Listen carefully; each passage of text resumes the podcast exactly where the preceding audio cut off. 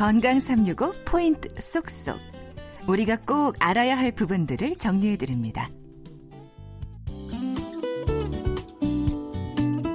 건강 365 박광식의 건강 이야기 고려대 구로병원 비뇨의학과의 문두건 교수와 함께하고 있습니다. 교수님, 그러면 전립선 비대증은 전립선이 커지는 질환이잖아요. 그러면 나이 들수록 발병률이 높아지는 것을 알고 있는데 그 이유가 궁금하고요. 혹시 이게 남성 호르몬 수치와 관련이 있을까요? 예, 남성 호르몬 수치하고 분명히 어, 관련이 있습니다. 그러면 흔히 전립선은 남성 호르몬 때문에 생긴다고 하는데 나이가 들수록 남성 호르몬은 남성 갱년기, 갱년기 하는 것처럼 호르몬은 떨어지지 않습니까? 네. 그럼 나이가 들수록 호르몬은 떨어지는데 왜 전립선은 커지냐는 거죠.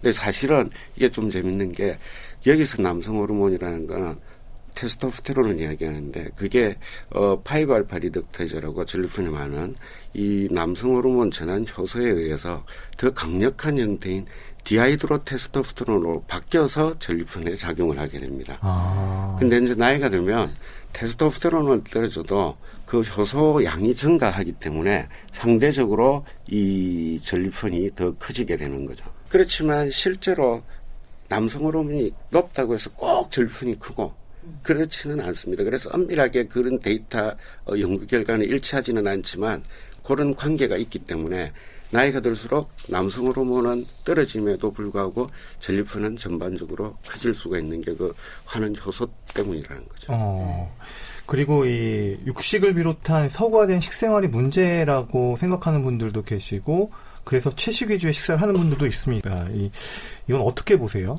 그래서 아무래도 이제 채식을 하면은 거기 들어있는 식물성 어, 호르몬, 여성 호르몬들이 그런 남성 호르몬에 상반되는 작용을 하기 때문에 이 전립선 증식을 억제할 수 있다고 알려져 있죠. 음. 반면에 이제 그래서 실제로 그 제일 대표적인 연구가 인종, 그다음 식습관하고 다른 게 일본 사람들이 미국으로 이민을 갔던 사람들하고 비교를 해보면 미국에서는 아무래도 육식이나 인스턴트 식품을 많이 먹기 때문에 커지더라는 거죠. 어. 일본 사람이 미국 가도 그래서 인종도 약간 상관이 있지만 그런 식생활이 영향을 많이 미칠 수가 있죠. 네. 그리고 미세먼지가 많은 곳에 사는 사람일수록 또 자전거 타기를 즐기는 남성일수록 또 날이 추워질수록 전립선 미세증 위험이 높다. 뭐 지금 복합적인 질문 을 이렇게 드려봅니다. 결국은 미세먼지에 대한 거는 일부 연구 결과가 한두 개 정도 있는데 대개 추정해 보면 이 대기오염 그런 데서도 보면 어떤 중금속도 있을 수도 있고 아니면 황산화물 또는 질소화물 뭐 이런 것들이 결국은 환경 호르몬이죠.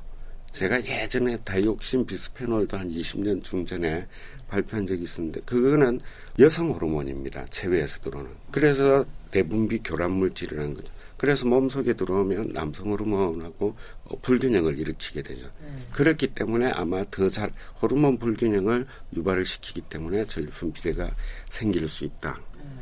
그다음에 이제 자전거를 타면 그리 된다. 골드스타인이라는 세계적으로 유명한 성의학자가 어. 이제 그걸 했던 건데 그래서 실제로 자전거 안장이 회원부에 자극을 주기 때문에 전립선이 커진다. 근데 꼭 그런 거는 밝혀지지는 않았습니다. 반면에 그게 성기능을 떨어뜨릴 수 있다. 그것도 아주 엄밀하게 이야기하면 100% 그렇다고 이야기할 수는 없지만 미세하게 혈관이나 골반부 거기에 신경 손상을 주기 때문에 그렇다고 하지만 실제로 하루 종일 뭐 산악 자전거 타고 다니신 분들 이외 그런 분들 이외에는 하루에 한 몇 시간 정도는 도로 적당한 하체 운동을 하면 도로 더 좋아지죠 성기능이나 이런 거. 그렇기 때문에 자전거를 탄 데서 전립선이 안 좋다 그런 건 아닙니다. 음. 반면에 전립선 비대증으로 수술한 환자분들 할아버지들 저 환자들도 자전거 언제부터 타면 됩니까? 그럴 때는 이제 수술 후에는 타면 안 좋죠. 그 다음에 이제 아무래도 날씨가 추워지면 전립선 비대증 발생 위험이 높아진다. 전립선이 더 자란다. 그런 의미보다는 전립선 비대증 증상, 소위 말하는 하부요로 증상, 배뇨장의 증상이 더 발생하기가 쉽죠. 그래서 날이 추우면 소변을 자주 보는 건 누구나 당연한 거죠. 실제로 그리 되는 이유가 이제 교감신경 톤이 증가를 하기 때문에 전립선 주위나 또는 골반부, 회원부에 있는 근육이나 세포들이 수축을 하기 때문에 자극이 더 심하고 못 참게 되기 때문에 그런 배뇨 증상들이 더 나타난다는 거죠. 아. 그렇기 때문에 어 저는 실제로 이 겨울에는 저도 그렇게 하고 있지만 특히 이제 운전하시는 분들한테는 운전석에 열선이 있으면 겨울에는 될 수 있으면 한 번씩 털고 다니라는 어. 거죠. 근데 이제 거기서도 속설은 그리 이야기하면 교수님 남자들은 차게 하는 게 좋지 않습니까? 그렇지만 어 그거는 좀 다른 이야기고 고아는 자기가 알아서 쳐졌다가 내려놨다가 하는 거고 근육이라는 거는 모든 거는 힘을 빼고 이완을 시키는 게 제일 좋죠. 예. 그래서 그런 면에서는 실제로 요도 압박도 들여주고 하기 때문에 그래서 반신욕도 좋고 따뜻하게 해주는 게 더 좋죠 나이가 들수록 그러면 고아는 차게 하고 전립선 쪽은 따뜻하게 하는 근육은 예 하는 풀어져야 소변도 잘 나올 수도 있고 대변도 쉽지 않습니까? 어, 그런 기구를 제가 개발해야 되겠네요. 그래서 실제로 요즘은 온열 치료기나 이런 것도 네. 많이 나오는 이유가 요즘은 그런 자꾸 근거들이 이제 하나씩 설득력 있게 어, 다가오고 있죠. 음, 그리고 전립선 비대증 나이 들수록 점점 점점 많아지는 질환이다라고 얘기를 했으면 이게 노화랑 관련된 걸 텐데 그냥 인정하고 치료 안 하고 사는 것도 방법이지 않을까요? 그렇죠. 전립선이 있다고 해서 다 치료할 필요는 없고 그래서 이게 대개 이 저는 그리 이야기합니다. 이거는 질병이라기보다 노화 증상이기 때문에 어찌 보면 저도 마찬가지고 중고차지 않습니까? 근데 중고차도 잘 타는 분도 있고 네. 얼마 안 됐는데도 바꾸는 분도 있고 그런 것처럼 근데 이제 그래서 실제로는 또 전립선이 크다고 해서 다 오줌발이 약하다. 네. 전립선이 적다고 해서 다 오줌을 잘 넣는다. 그건 아니지 않습니까? 그 전립선하고 방광이 같이 하나의 시스템이 돼서 골반 내에서 어 배뇨를 보게 하는 거기 때문에 그래서 실제로 전립선 비대증이 있다고 해도 증상이 없다거나 자기는 괜찮다고 하는 사람 되게 많습니다. 실제로 의사들이 요속이 낮다고 꼭 치료해야 된다는데 자기는 늘 그 정도에 익숙해져 있고 불편하지 않다. 음. 근데 이제 그런 사람들을 실제로 굳이 막 설득을 해서 수술을 했어요. 예를 들어서.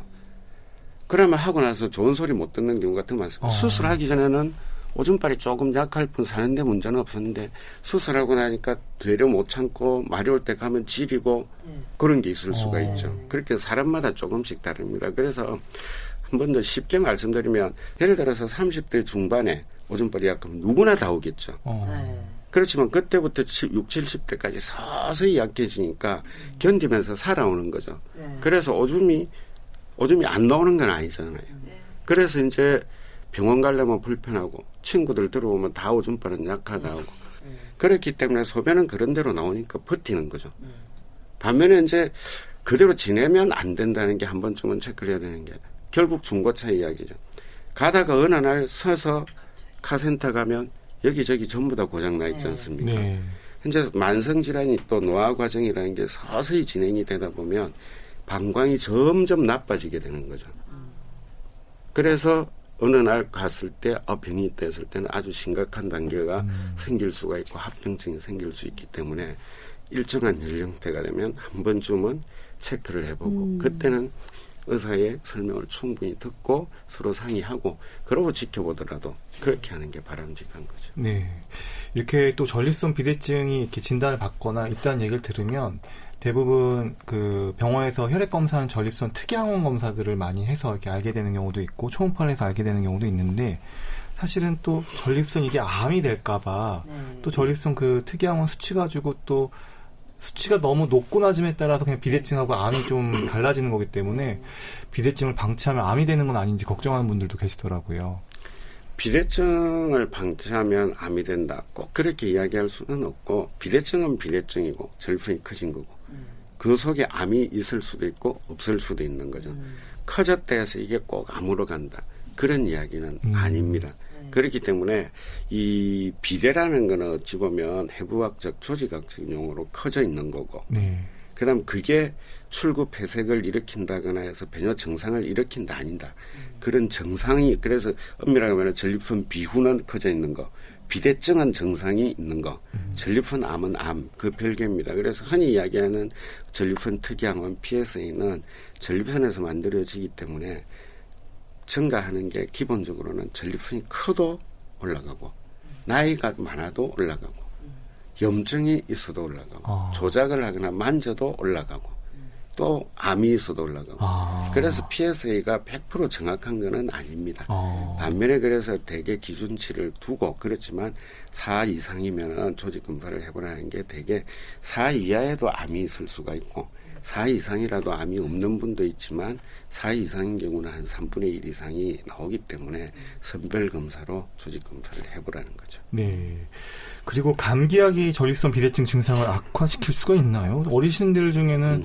좀 이것 때문에 감기 심하게 걸렸어도 약을 좀 피하시더라고요. 실제로 그럴 수가 있습니다. 이제 뭐 흔히 이제 감기약 하면은 콧물 이런 것 때문에 항히스타민 또는 이페드린 같은 거 그런 성분은 이 전립선뿐만 아니라 방광경부나 요도를 압박을 시킵니다. 아. 교감신경 톤이 올라가서 음. 오줌을 누르려면 열려야 되죠. 경부는 열리고 출구는 열리고 방광 배력은 수축을 해야 되는데 이거 자체가 안 열리는 아. 거죠.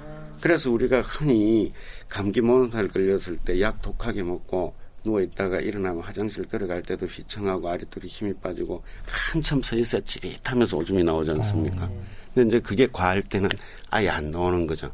그래서 이제 제일 대표적인 게 겨울철에 특히 요폐 가 돼서 응급실 통해서 외래로 오는 분들이 많습니다. 그럼 대개 물어보는 게 감기약 드셨습니까? 또는 술 마셨습니까? 소변을 참았습니까? 아. 그세 가지를 물어보죠. 대부분 그 세 가지 안에 들어있죠.